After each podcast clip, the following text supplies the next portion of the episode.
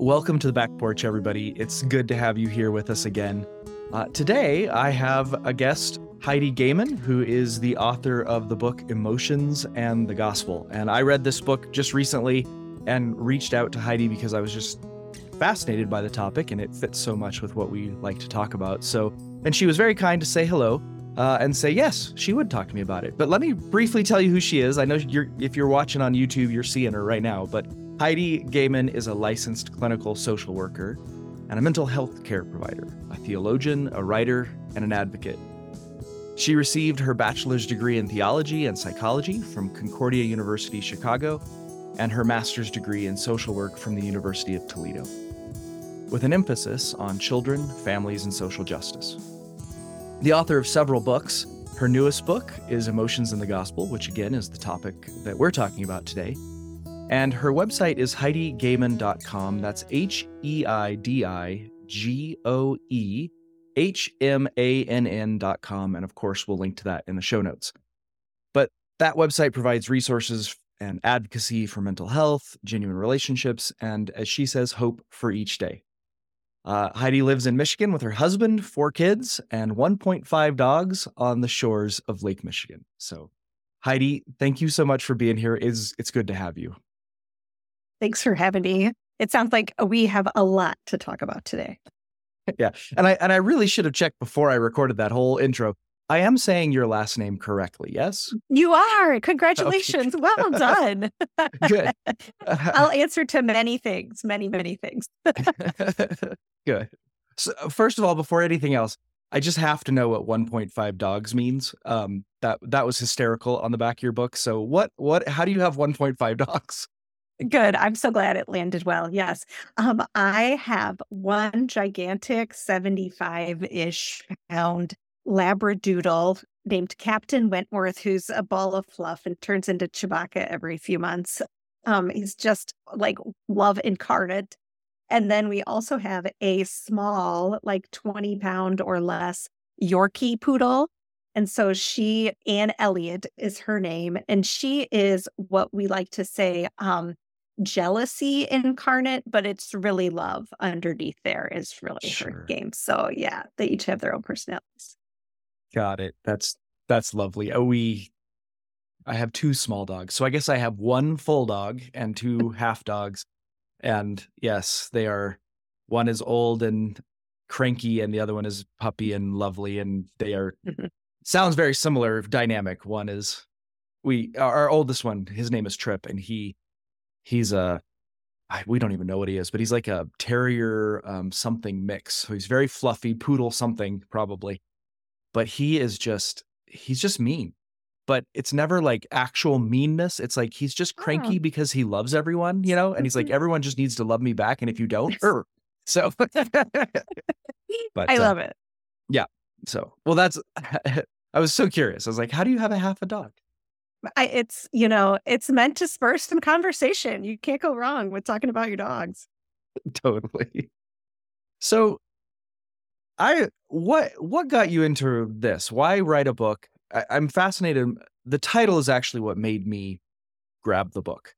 Um, I, I, perfectly honestly, I actually was just perusing Concordia Publishing House's website, saying, "Are there any books on this that I'd like to read?" And then possibly interview somebody on. And I, I think yours was like the third one down on the list. And I was like, well, that's obvious. So, so I grabbed it right away. Um, because for us, just both of those terms are so central to a lot of what we do in our ministry. Um, so it just immediately grabbed me. But I guess tell me a little bit first about yourself mm-hmm. and and why write a book on emotions and the gospel. Yeah, absolutely. Well, part of this stemmed from, and as it were, like my research started long ago in just sorting who God is and um, knowing that God loved me, that he sent Jesus to die for me. But what does that mean then, especially in my interest in psychology and mm-hmm. sociology, the way relationships work and the way our inner beings work? Um, so from a young age, just really researching how those things interact. And I was mm. thankful to be part of a system at Concordia Chicago that really welcomed like talking and, and sorting that out. Um, and then through our own ministry, especially in working with young adults, with people who really wanted to have conversations about who they were and how relationships worked and how life itself worked, but then how God reached his hand into that and was part of it. Um, you know, I just kept doing a lot of work on really abstract concepts of faith and trying to make them uh, a little more concrete, right? While mm-hmm. allowing mm. some mystery, um, bringing it to a place where God made a little more sense to us um, in who we are in our relationships. And so, all of my work, you'll see it across um, my different books and my different Bible studies that there's this theme of brokenness and restoration and allowing both to be present at the mm. same time.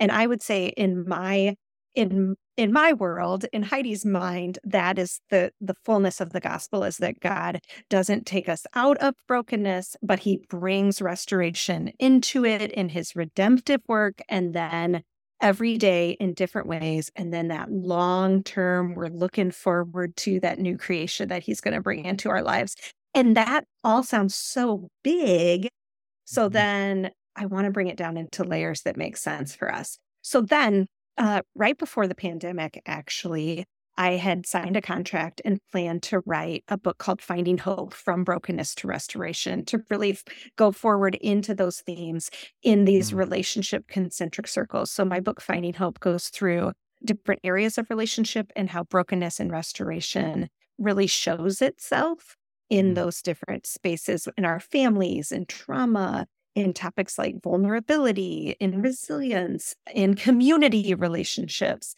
um, and one chapter on emotions. Um, and so as I got into it, I realized that was a topic that people really, really wanted to be talking about, especially within the church and in faith context and spirituality, because it was a little bit of a left out topic. I think accidentally as well as because of like theological landmines that we can hit with it. And so I like to ask myself, like, do I want to get into this? Do I want to have discussions about this with people? Or is that left for the therapy room? Is the way I think about it, because mm-hmm. I think some things are meant to be sorted out in one on one relationships. So it took me a little while after Finding Hope came out to decide that I was willing, honestly, to risk the vulnerability of talking about emotions. And I knew it would bring up mine because that's how writing works. You get to deal with the stuff that you're talking about. so, yeah.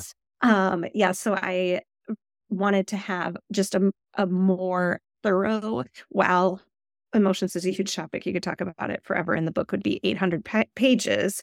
Um, as thorough as we could approach to the concept of emotions meeting and where God meets our emotions in the book. And so emotions in the gospel made more sense um, mm. for people to right off the bat understand what we're going for here. Where is our emotions or where is the gospel in our emotions? Yeah. I, I have to say, I, I read the title to just a friend of mine and she immediately was like, oh, I need to read that book because I, I need to have gospel over my emotions. Um, and so, okay. So I think the question I sent you was let's start off easy, right? Here's the easy question, which I know is not the easy question at all. What what do you mean by emotions? What the heck are mm-hmm. these things that we're talking about? And and I guess no, corollary, why is it so important to talk about? Yeah, absolutely. It is a felt experience inside of our body. And so a lot of times we'll layer words kind of on top of each other and have similarities. So when we talk about emotions, often we're also talking about moods, we're talking about affections or affectations, and then feelings is another word mm. that we use a lot. Um, and so I often think of those words kind of almost building on each other. Moods are basically like a longer term experience of emotions, something that goes on for some time. Um, even for like, uh, you know, I'm in a mood for a couple hours. I'm grouchy when I wake up. Um, and then later that mood lifts. Sometimes, like winter in upper Michigan, I'm like, oh, like I have a mood for a while. Uh, that doesn't mean that I'm not having other emotions at the same time, but the mood can kind of stick around, if you will. Then the emotion within that is a, a specific felt experience inside of our body that gives us information about uh, how, what we're processing in life, essentially. And so there is this sensory system involved, which is why we say um, feelings, right? We feel them. We uh, often feel emotion actually when it's like at the boiling point. We feel emotion at the the end of the emotion. And we are really well served when we can start to recognize some of our emotions more at the beginning stages of them and when we start to feel them lower level in our system. Um, because, for instance, anger, when it when it boils over and it hasn't been processed, it can just bounce out at people, sometimes explode at people, if you will. Um, these are natural responses, anxiety and things, even excitement and things that we normally experience as quite pleasant uh, can just have a life of their own when we only recognize them at that end point. Mm. Um, so emotions are kind of more a fuller concept than feelings, where we're considering what we're experiencing consciously, but then also subconsciously and unconsciously, those underlying feelings that we have. Um, often we're experiencing three to six emotions, research shows us at any one time. And so you can kind of get an idea from that how often we're a little unaware of what's going on in our system. And honestly, that's a gift of God. Like, I don't need to be aware of everything. Thank goodness, because that would be a little mm-hmm. overwhelming. At the same time, when we can become just a little more aware, it's a very good information to meet our cognition or our thinking and our reason to inform us of how to move forward in life. So, and I think that was something that like you kind of used the words emotion and feeling interchangeably, but if I am I hearing you right that the the the distinction being made is something like I may not feel my emotions even if I'm having them, mm-hmm. but I could. Like they are a feeling I'm having in my body. I just may not uh, I'll be always be aware of it. But they mm-hmm. are still there. And they are something that I am some part of me is feeling, if not consciously aware of. Am I kind of am I hearing that correctly? Yeah, absolutely. We okay. do often, and I think you you do have to link to that concept of the subconscious and the unconscious and all those under layers of who we are as people and the way that God has designed our systems. Because um, when we talk about emotions, because often we do confuse it with this idea of feelings, which is just what I know I'm experiencing, I can use words for, and if we're only ever living in that space, then we only get that end point of emotion, which can be either quite destructive at times or it could just be so surprising that it's hard for us to understand ourselves and to feel congruent then in our values and the ways that we want to live our life. Yeah, that makes sense. And I think that's yeah, whatever whatever it means that something is subconscious, it, at least it makes sense to me that in my own experience that there are times when I suddenly become aware that I've been feeling something for quite a while. And it's not like I didn't know it, but I didn't. you know, I just all of a sudden I'm like, oh, oh man, I'm really ticked or whatever. Yes. And I that Absolutely. makes sense. Um mm-hmm. so I guess maybe do a little more if I can. Um yeah. a little more concreteness to the the gospel for those emotions. And maybe the way to get to that mm-hmm. is um sort of jumping ahead in some of what I sent you, but like I really resonate with people who say things like life would be easier without emotions. Um I you know, I wish I didn't have to feel this and things like that. Mm-hmm. I'm not sure that's the only place that you're talking about the gospel connecting with mm-hmm. emotion, but maybe that's a good place to start there is a reason we are not Vulcan, right? Like it's one phrase I use in the book, and I am a little bit of a, a Star Trekkie. I'm also a Star Warsy, so so I like to use a lot of those examples. And that idea that our emotions can have this um, better place in our life when we can dim the light, right? Makes mm. sense. Mm. Like it makes sense that it would feel better sometimes because emotions are feeling so often that we feel overwhelmed by them or hijacked, even, mm. especially when we are often in some kind of identity struggle, trying to sort ourselves out or make decisions and that congruence of like how what we want our life to look like and what it does then we want to just turn it down a little bit so that we can have that quiet, a little more stillness. Sometimes the emotions feel so loud and big. Um, and especially in things like heartbreak or the pain of life and the brokenness of life, the emotions, uh, they're just too strong sometimes, right? There's a reason mm. in therapy we do teach distraction sometimes or paying attention to something else. Uh, but then there's also that time for mindfulness. And so, what I would say is there's a huge difference between sometimes like dialing that down a little bit so that we can also hear the reason part of our brains and we can also hear other people and have a sense of God's discernment and stuff, than shoving things down or trying to capsulate them into our bodies in such a way that we we don't just want to deal with it. We're trying to avoid it.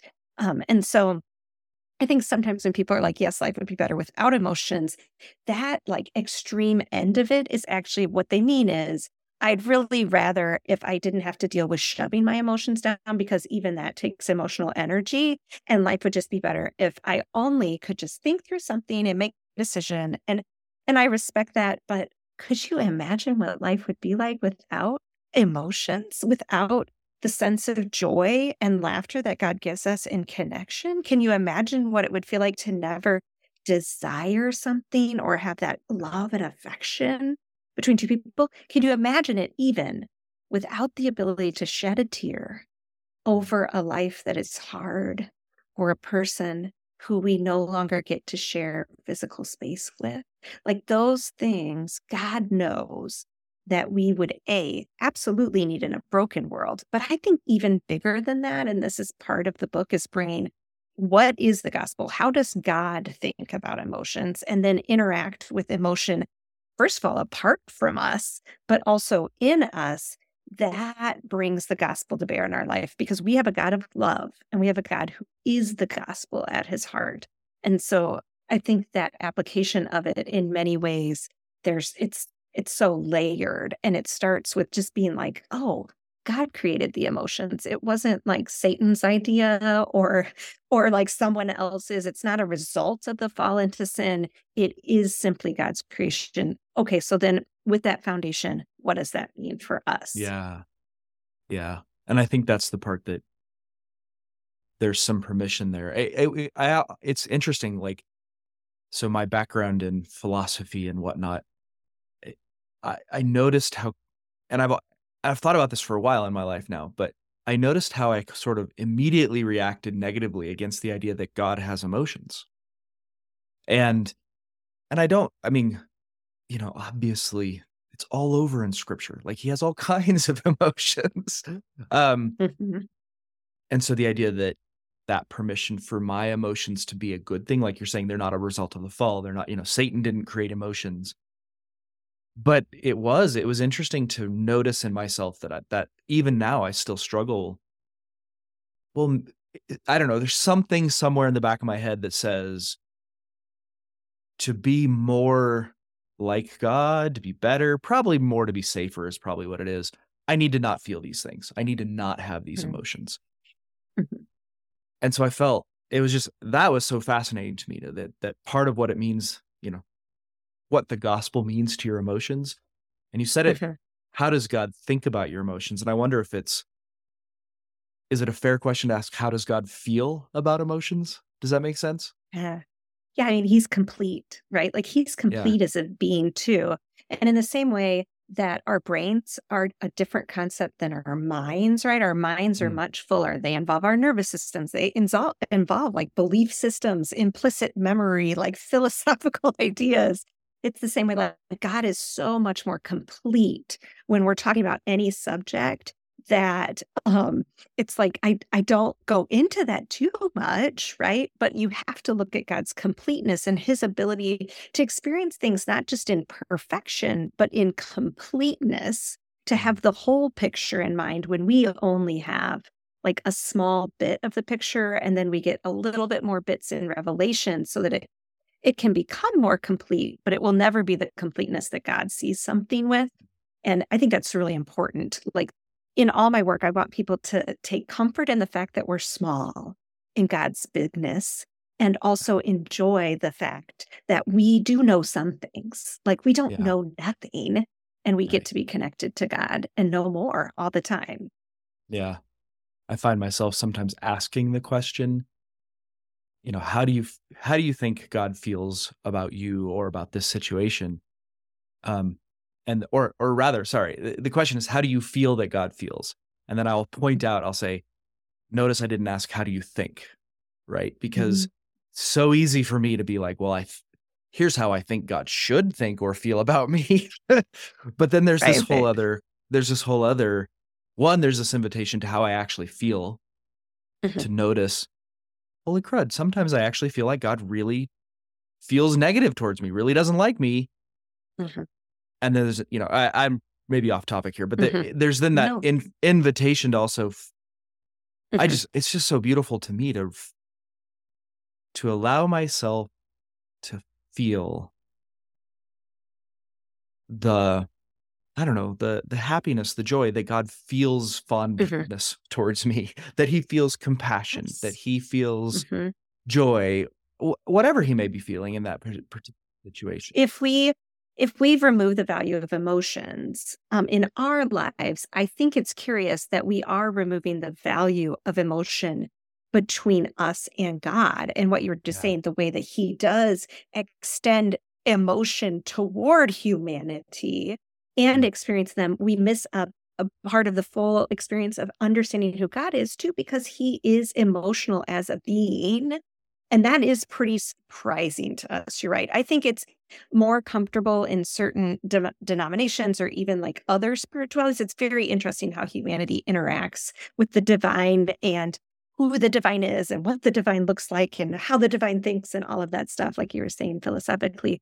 But actually, one thing that really informed me and had me thinking on this when I was writing my book, Finding Hope, in particular, was Susan Stabile, who who's the Enneagram. I don't know if I'm saying that right, but the Enneagram um, kind of guru, if you will, of our time. Um, and she, on one of her podcasts, she talked about when you interact with your children um, after school, asking them questions about their day, ask them in different different orders, different days, different times, what they think, what they what they're thinking about, what they are felt about the day, and what they wanted to do with the day, or you know, different varying things of those three things: think, feel, and do.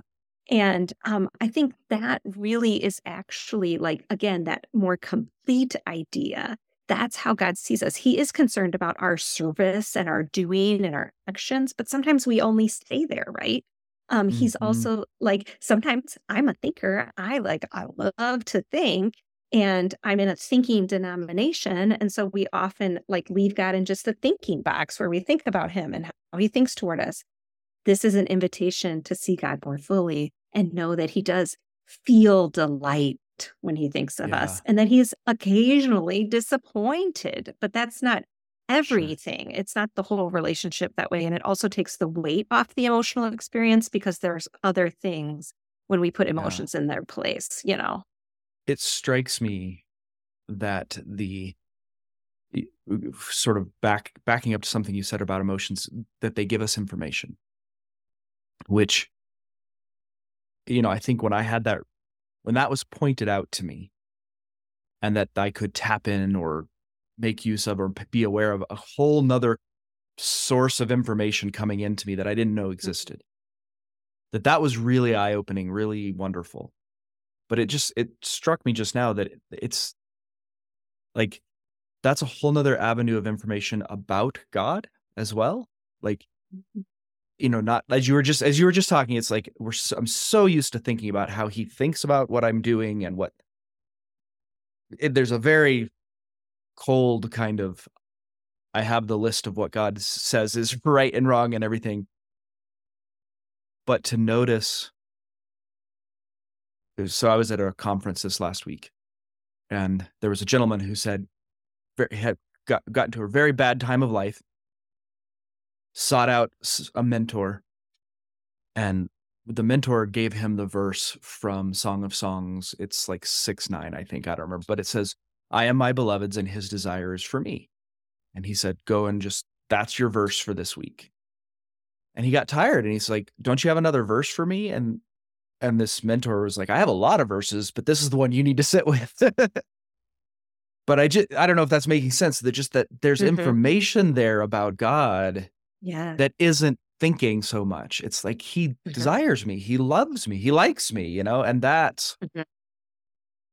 both information for me, but also information about God that's so much more than I don't know. Again, I feel it like is. I'm just ranting, but no, that is that's is what emotions will do to you when you consider emotions possible because it's like I want to know more, but you know there there is a lot of threads, and so I organized the book to be that first. Let's just talk about what emotions are, have some definitions, mm-hmm. so we're on the same page. Like you were just saying, like what are we even talking about here? And it is even in science and research that's um, outside of church, even in that realm, that it tends to be a little bit more traditionally comfortable with emotions. It's mm. still new. It's a newer topic of study. It's not, um, we previously didn't understand the way our nervous systems were connected. We did not understand, um, mm. you know, the idea of mirror neurons into the last, like, I don't know, 50 years or maybe longer. But at the same time, this isn't a ancient study of emotions. We aren't the first humans on the planet to dive into it, but we have a lot more information about the systems in place in our body than we did before. And so, yes, like the first part of the book is about getting on the same page. I do a lot of storytelling um, because I I'm a person and I have emotional experiences and I want that to be normalized for people. I also want people to be able to take in the the intellectual like okay let's have a philosophical conversation and let's have this deep meaningful thing and also deal with some of our problems maybe in life, but to do it in a way that feels connecting and feels um, trauma informed, you know, to mm-hmm. have a place, if you're going to talk about emotions, that can, the vulnerability can be there too. And so I try to be vulnerable with my readers. Um, so then the next section goes into more of that theological deep dive. Uh, mm-hmm. who is God and what is he doing in order to connect with us in our emotions and and how is He an emotional being apart from us. Uh, mm-hmm. Then we go into the myths of emotions or the partial truths, is what I like to call them. Then yeah. we have the processing styles of emotion. And then it ends with chapters on particular emotion words in scripture that I feel like we could really benefit from regaining in our vocabulary. Yeah. Yeah.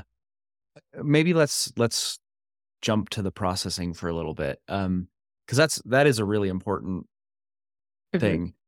Uh, and takes up quite a bit of the book. So, first of all, what does it mean to process emotions?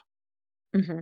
Sure. It does take a bit of the book, and that's partly because this is the section people really were asking for. People want to sure. know how to process their emotions.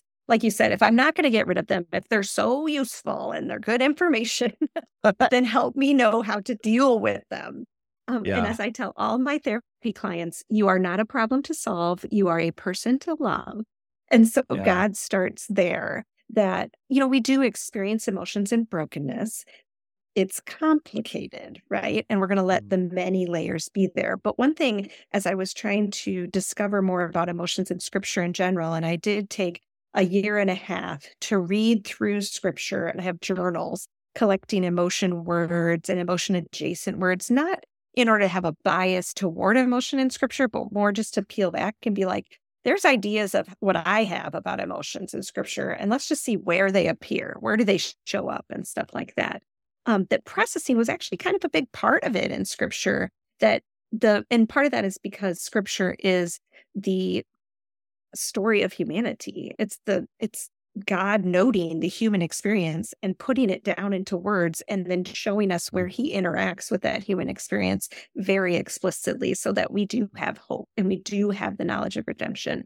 And so, four specific methods of processing came up in scripture. And then also, a lot, they, those are present in scientific research. I always say that any good science, likely God thought of it first. He's the interweaver, the connector, and all of that. And so it's just kind of cool as we start to learn more about our brains and our bodies and everything and research that you start to see, like, oh, of course, because God knit us together. There was a plan for how our body could include restorative processes.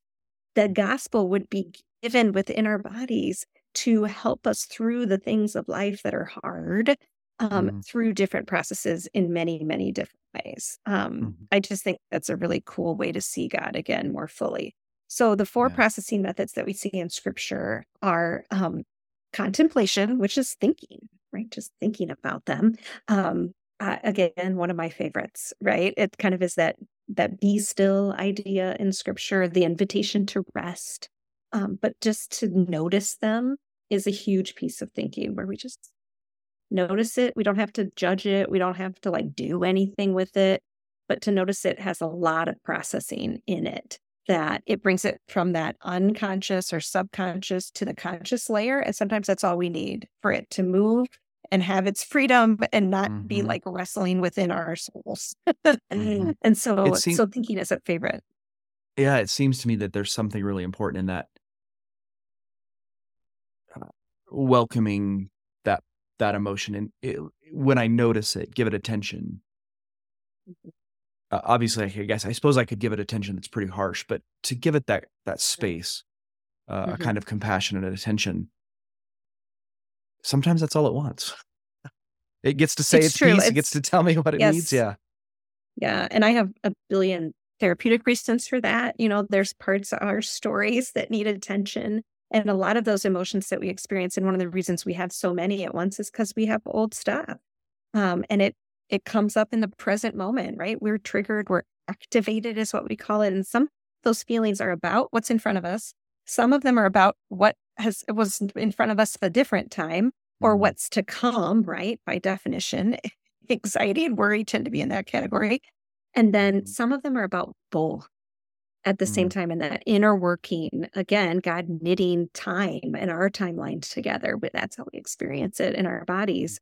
And so just being able to be like, huh, curiosity is one of our best tools um, to give ourselves that compassion that we need and to attend to the brokenness when we do need to notice that we're doing something that's not great for us uh, or other people, but then also just to notice like who we are and what's going on inside of us. That's all valuable information.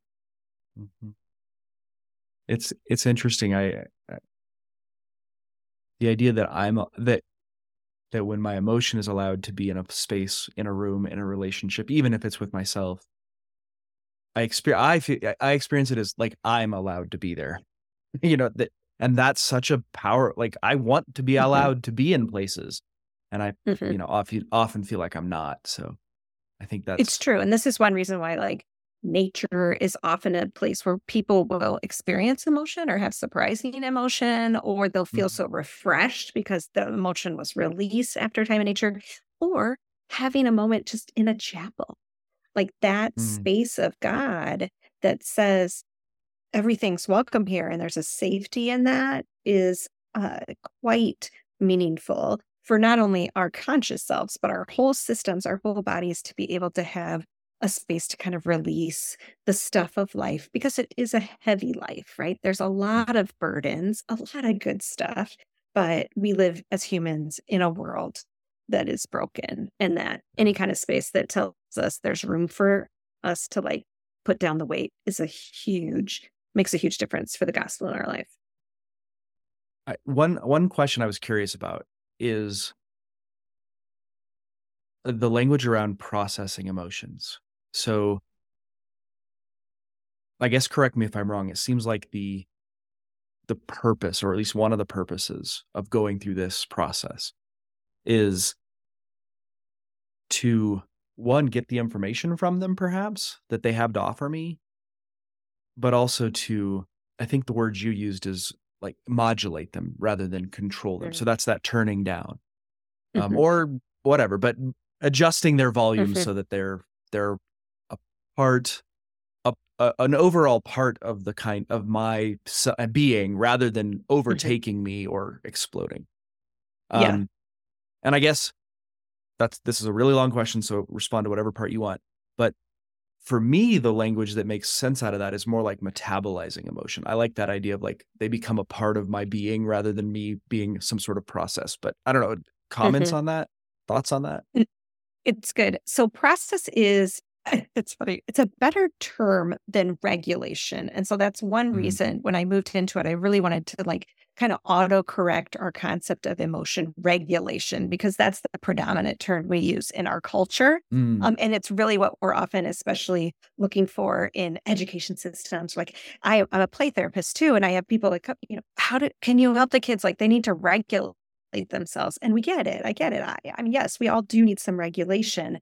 By that they mean, can you turn it down a little bit? Help them usually get it under control.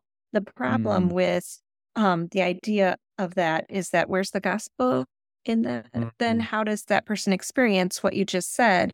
Their welcomeness by God and us to fill a space.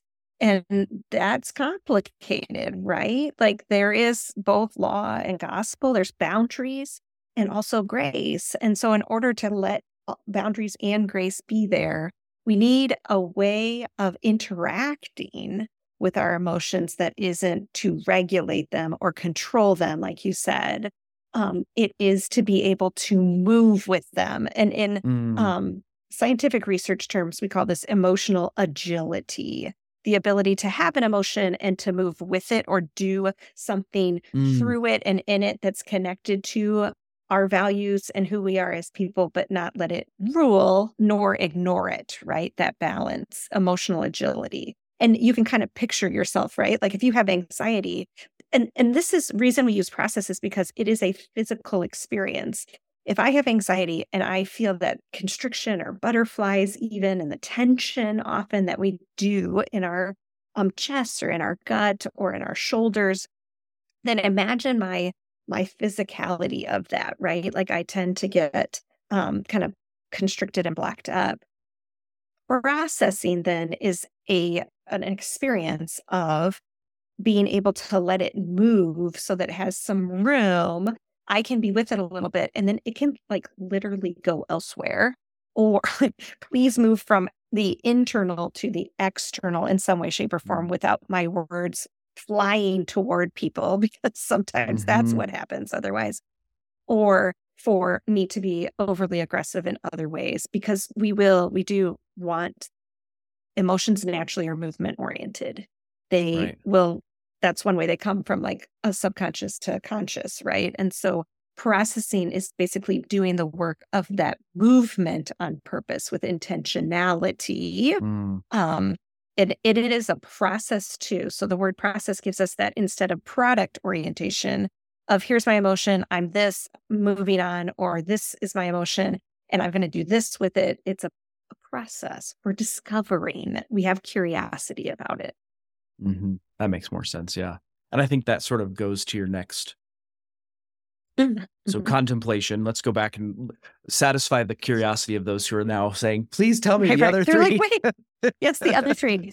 So expression is another one. The when we use language and we apply language and we call it granularity when we build our emotional vocabulary and we have lots of words we can apply to it. We are people of language. God is a person of language. And so language is really helpful and does help us understand our emotion, process them, and it helps it move. It's also intimately connected with number four, which we'll get to in a minute, which is connection, right? Often that, that Mm. expression is with other people, but it doesn't have to be. And so expression in itself is simply, we see this a lot. And if you are looking for these four, you can do a little scavenger hunt in the Psalms or in Lamentations, Mm. especially. Mm. Or it's so beautiful to see them in the Gospels Matthew, Mark, Luke, and John. We get not only uh, God incarnate having uh, emotional processes and everything, but we get all of the people around him and a really full narrative of people processing emotions. So, um, so expression is when we're we're just using words, and sometimes, ironically, that's like more wrapped up in uh, the contemplation than it is in the connection because sometimes that's in, internal right like i Mm. wonder how i feel right now or whatever where Mm. we're doing that Mhm. internal dialogue within ourselves that is a form of expression as well hmm the next one is movement and it's one of my favorites because it's the like underdog if you will of emotional processing and it's the one we should all be using more often i think because emotions are so physical um And in movement, we see this. This is why people who are runners, like they just like don't know how to exist without their run because that probably serves a role in this for them where they're able to um, mm. let their body release some of the tension when it's it's really interesting how emotions work like you don't just have to start with emotions like you can start with for instance a behavior to seek an emotion too like if you want more sense of gratitude in your life or calm and contentment to you could there are some practices spiritual practices or behaviors that we can do like journaling and noticing and recognizing things more in our day or going toward things that show us God has, you know, pleasurable things for us, stuff like that, where then I'm suddenly in the realm of that emotion more often. Mm. And so yeah. emotions are really interesting. So we can move toward them as well. Um, even in the research out there, we see that when people participate in therapy or some kind of treatment program, when they do uh, mobility stretches or yoga or some kind of thing on the regular or strength training, that that actually is they find that the out the treatment outcomes are higher and more mm. positive, mm. right? Because yeah. our bodies need that sense of movement in order to do their own processing work. And good job, body. I just have to say that a lot of time our body is doing all of this on its own. It does so much we're not even thinking about because God has created yeah. it that way. Yeah. Um, and so sometimes, yes, you go for a walk and you didn't even know that God was giving you that gift in order to help you process some of the stuff of life. Mm-hmm. That's beautiful mm-hmm. to me. Yeah. Yeah. So okay, so wrap it up with connection then. How how connection, connection yeah. Yeah. So connection is uh, like a unique one that I think is underrepresented, I would say, in secular research. Mm. Um, although we do know about, and we talk about in the book, co-regulation in particular, and and mirror neurons, like I said, where we reflect um, and have empathy and gain um, an understanding quite outside of our consciousness of what other people mm. are going through or their emotions or feelings. Sometimes to a fault, right? Like mm. we can over empathize with people and pick up, read too much of what's going on. And we do need some emotional distancing at times um, and some what we call self differentiation. Like, this is my emotion and this is their emotion, especially like with our children or our significant others. Mm. We can be with people in their emotions, but we don't have to pick them up. That's one of my mm. personal passions you'll hear about on my podcast, Life in Relationship, a lot because it does help our relationships to hold that connection in balance with emotions.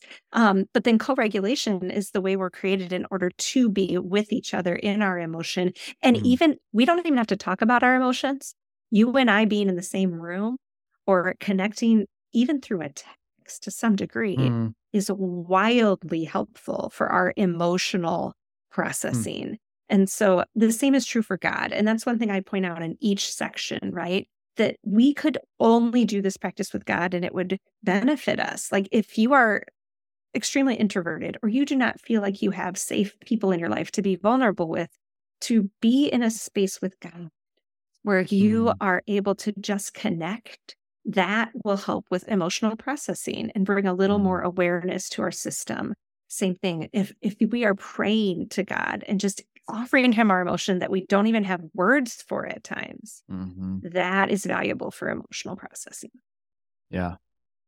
You know, I think that's near and dear to my heart because it's so many folks I know that the fear of connecting, the fear of sharing my emotions with God has, for all number of reasons, just so jammed up that possibility and stopped that mm-hmm. that uh, that possibility. Um, and of course, that usually goes with it's true for all humans, right? Like I struggle to share, mm-hmm. connect with other humans. I should, eh, but but yeah, that to learn that it is safe through experience, actually, to share my mm-hmm. emotions with God is such for my in my own life. You know, you were talking about anxiety for a little while, and I, eh, people who listen to my podcast know for sure, like know my story with that, and that's exactly right. Like it's it become it's such a physical experience that I struggle with that. But then the being able to talk to God about it freely, being able to share with him, even if I can't name it, even if I don't understand what's going on, is such a powerful movement. And I, I'm understanding that in a new way now, how Mhm. cool it is in a sense.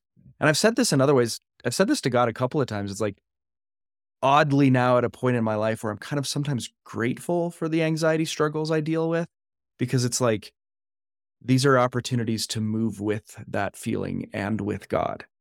And mm-hmm. I mean, I don't know if I ever want to say like, "Yay, I feel anxious right now." Yay, But I- anxiety. No, it's, Or- right? Yeah, but at the same time, I do find that it's I don't know, there's something really meaningful about it being like, "Okay, yeah, I feel really anxious right now and this sucks, but but i but I I'm do eh, more and more it's like I'm doing this with God." Mhm, mhm. Well, and that and not feels alone. good. Yeah. It's it's Yeah. so much less isolating and all of those mental healthy emotions, especially that are challenging for us and kind of tend to layer toward something that feels bigger and, and overtaking, um, do so much better when there is connection and not isolation. And I Right. love that God doesn't define that. Like so much of what God says to us that's good for us, He doesn't say, do it this way. Instead, there's just lots of stories of the way humans deal with the stuff Mm. of life and problems and joys Mhm. and there are a lot of there's a lot of freedom in that and Mm. i think that's a really important message of emotions in the gospel is there's a lot of freedom in how you interact with this also everything's redeemable like we could we could be so crazy with our emotion or we could be so like Mm. lost Mm. in a specific emotion that has created some destructive things or whatever. It doesn't even matter what it is, but it is redeemable in Jesus Christ. I don't have to live. That doesn't define me. And that's an important part too, because especially with when the emotions get real big, like an experience or a relationship with anxiety as part of your daily life or season of life, it can start to feel like so much a part of who we are that Mm. it helps to remember that God has also done his work in that, in the Mhm. redemption of Jesus Christ. Yeah. Yeah, that's really cool.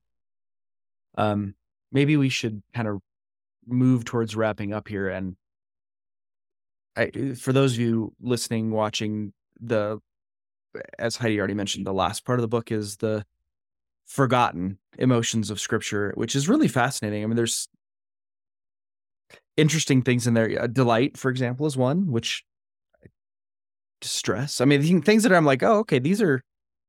Uh, I thought indignation, like being the I love that word. Word nerd that I am. I love the word indignation. But but the one that I for me that that was the very last one I think it was the felt compassion. That's the one that really like I was like, okay, this is I get this one. Um Mhm. Mhm. and so maybe this is just sort of a taste. Like here here folks if you're listening, here's just a little taste of what's going on. First just briefly, what is felt compassion and then um yeah, how is that here's here's my theory. You can tell me if I'm crazy. My theory is that felt compassion, as you define it and talk about how it relates to hospitality, ends the book because it sort of encompasses the whole book. Like it's sort of what God is doing to make space for our emotions. Oh, 100%. I'm so you saw that Okay. connection. You're the first person I've talked to who's directly said it. Is like, I was very specific about the order of these things. And especially this is that Jesus, in particular, it is the most often that we can tell, whether in Greek or in our English translations, uh, emotion that we get stated that Jesus Mm. experiences in scripture. So there's a lot of like kind of non-stated undertones of emotion in scripture that we don't want to make assumptions about. Sometimes we're not told an emotion, right? Sometimes it's so funny when you read a, a scripture story and you're like, that's a funny. I mean, it, it feels kind of flat because we don't get the like kind of Right. emotional experience. We have no idea what's going on there with the Right. people of it, right? Right. Um, and then other times we get, uh, you know, confusing emotional experiences where we're like, oh, son of God, getting real angry here. Okay, you know, and we have to sort that out. But this is the mo the one we see most consistently, and that is so special to me. Uh, that the God of the universe, when He incarnates and becomes human, that the thing that God writes down that is most representative of him is felt compassion. And that is a direct translation of the Greek terminology for what then in Greek is, is directly translated felt compassion. It is this movement oriented compassion. And so it is a sense that we have inside of us, right? That is related to empathy, that there is a um, noting of that person's emotion without, and this is the difference between empathy and compassion is their emotion doesn't overtake us, right? That we can interact with it in a way that feels safe and comfortable for both individuals. And that it is still connecting, though. We're not disconnected in the emotion. We're connected in it. And that sense is evident. And then there's some kind of movement on our part toward like a one anothering, if you will, that we mm-hmm. um we're going to be part of this. The witness in scripture yeah. is another way I like to put it. And that um, is who I believe. You know, God is complicated, and there's lots of ways to describe Him. Um, mm-hmm. but I, I think to believe that at the core of myself, when I get up in the morning and when I go to bed at night, that God sees me and feels compassion mm-hmm. is something that really connects me to Him, even in my darkest moments, even when I need to deal with my junk and have accountability and all of mm-hmm. that is that a God of felt compassion is important in our lives and our emotional selves. Yeah. Yeah. And that's that's the thing that just blows me away and that I love about it is that it's if you want to know who God is, you look to Jesus, and here's what you find. That what, the, as you said, the thing that we, you know, the most common emotion that he discusses is a physical manifestation of of this eh, warmth and movement towards someone. Yes. And it's like, mm-hmm. you know, whatever else we say about God, eh, that's the thing that just that's the mm-hmm. message I like would love to give everybody all the time. Is just here's who the philosophers can have their God. I don't care. Here's here's the real one. you know, that yeah. when yeah. when we want to know what he's like, well, it's he takes on a he takes on our flesh to mm. be able to feel with us, to be with us mm-hmm. literally. And I just mm-hmm. love that. So, mm-hmm. um, and I, I think it's very interesting too, as you dive into it, which, you mm. know, I mean, you could spend so much time diving into God and his experience of the emotions and our own and how they interact with a single one like felt compassion and be in it mm-hmm. for your mm-hmm. lifetime. Um, but it's really interesting to me, uh, his experience of it and also Jesus' uh, boundaries with it. Like mm. that, there are people, for instance, like with the Pharisees, when they're coming at him time and time and time again, a relationship that wants to destroy that. Mm. Guess what? That's not a place where you see him extending felt compassion in the same way he does with the person mm. who's hurting over here or ready for accountability and things like that. And so there's just so much to learn and it's mm-hmm. not only just about like, how do I fix my emotions? It's about, this is so interesting mm-hmm. about how God made me and about who mm. God is. And I, I, I think that that makes the gospel clearer then too, because we're not so worried mm-hmm. about um, whether we're doing it right. Yeah. Well, that's what you said earlier. You know, you're not a problem to be fixed, but a person to be loved. And and I guess that is the one caveat I would give to folks if you are picking the book up, if you say, okay, I'm I'm I'm interested enough to go read it. Um I would I would say, and this is a compliment, it is not the book you would pick up to try to fix your emotions.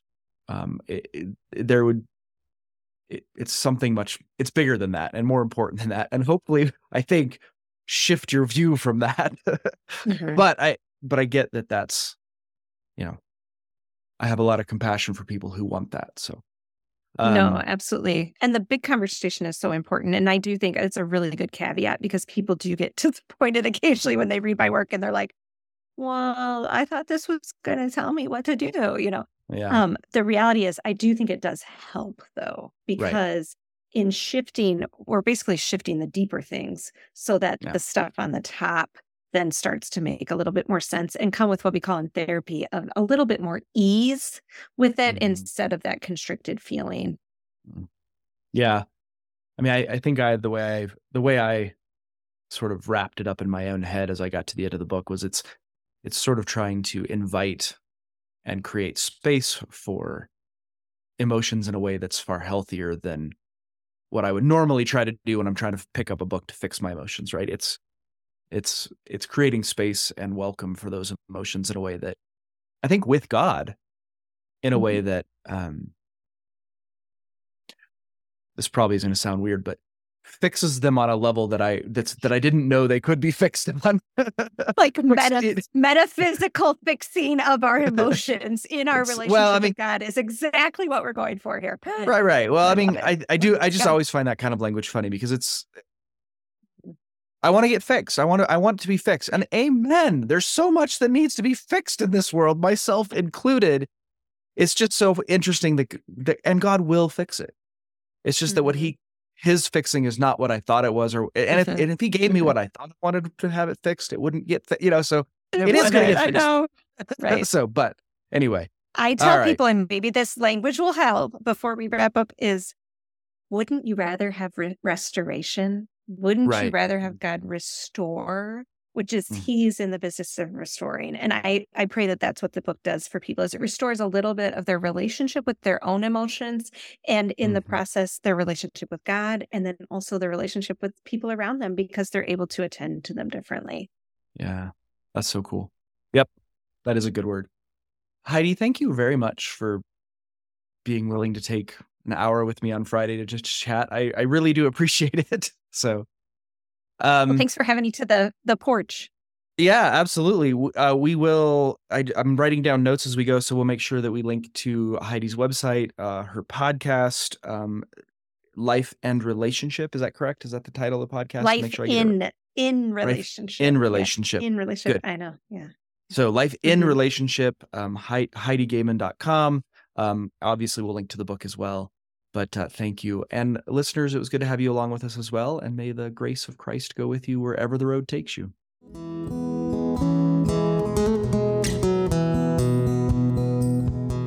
Thanks for listening. This podcast is a production of Signpost Inn, a nonprofit Christian ministry dedicated to helping people connect with God and find direction. We offer spiritual direction, retreats, and lots of other resources like this podcast. Please visit us at signpostinn.org to learn more. We especially want to thank our generous donors who support our work and keep this podcast going. If you've benefited from something you've heard on this show, please consider supporting us by making a tax-deductible gift at signpostinn.org/donate. That's signpostinn.org/donate. And thank you.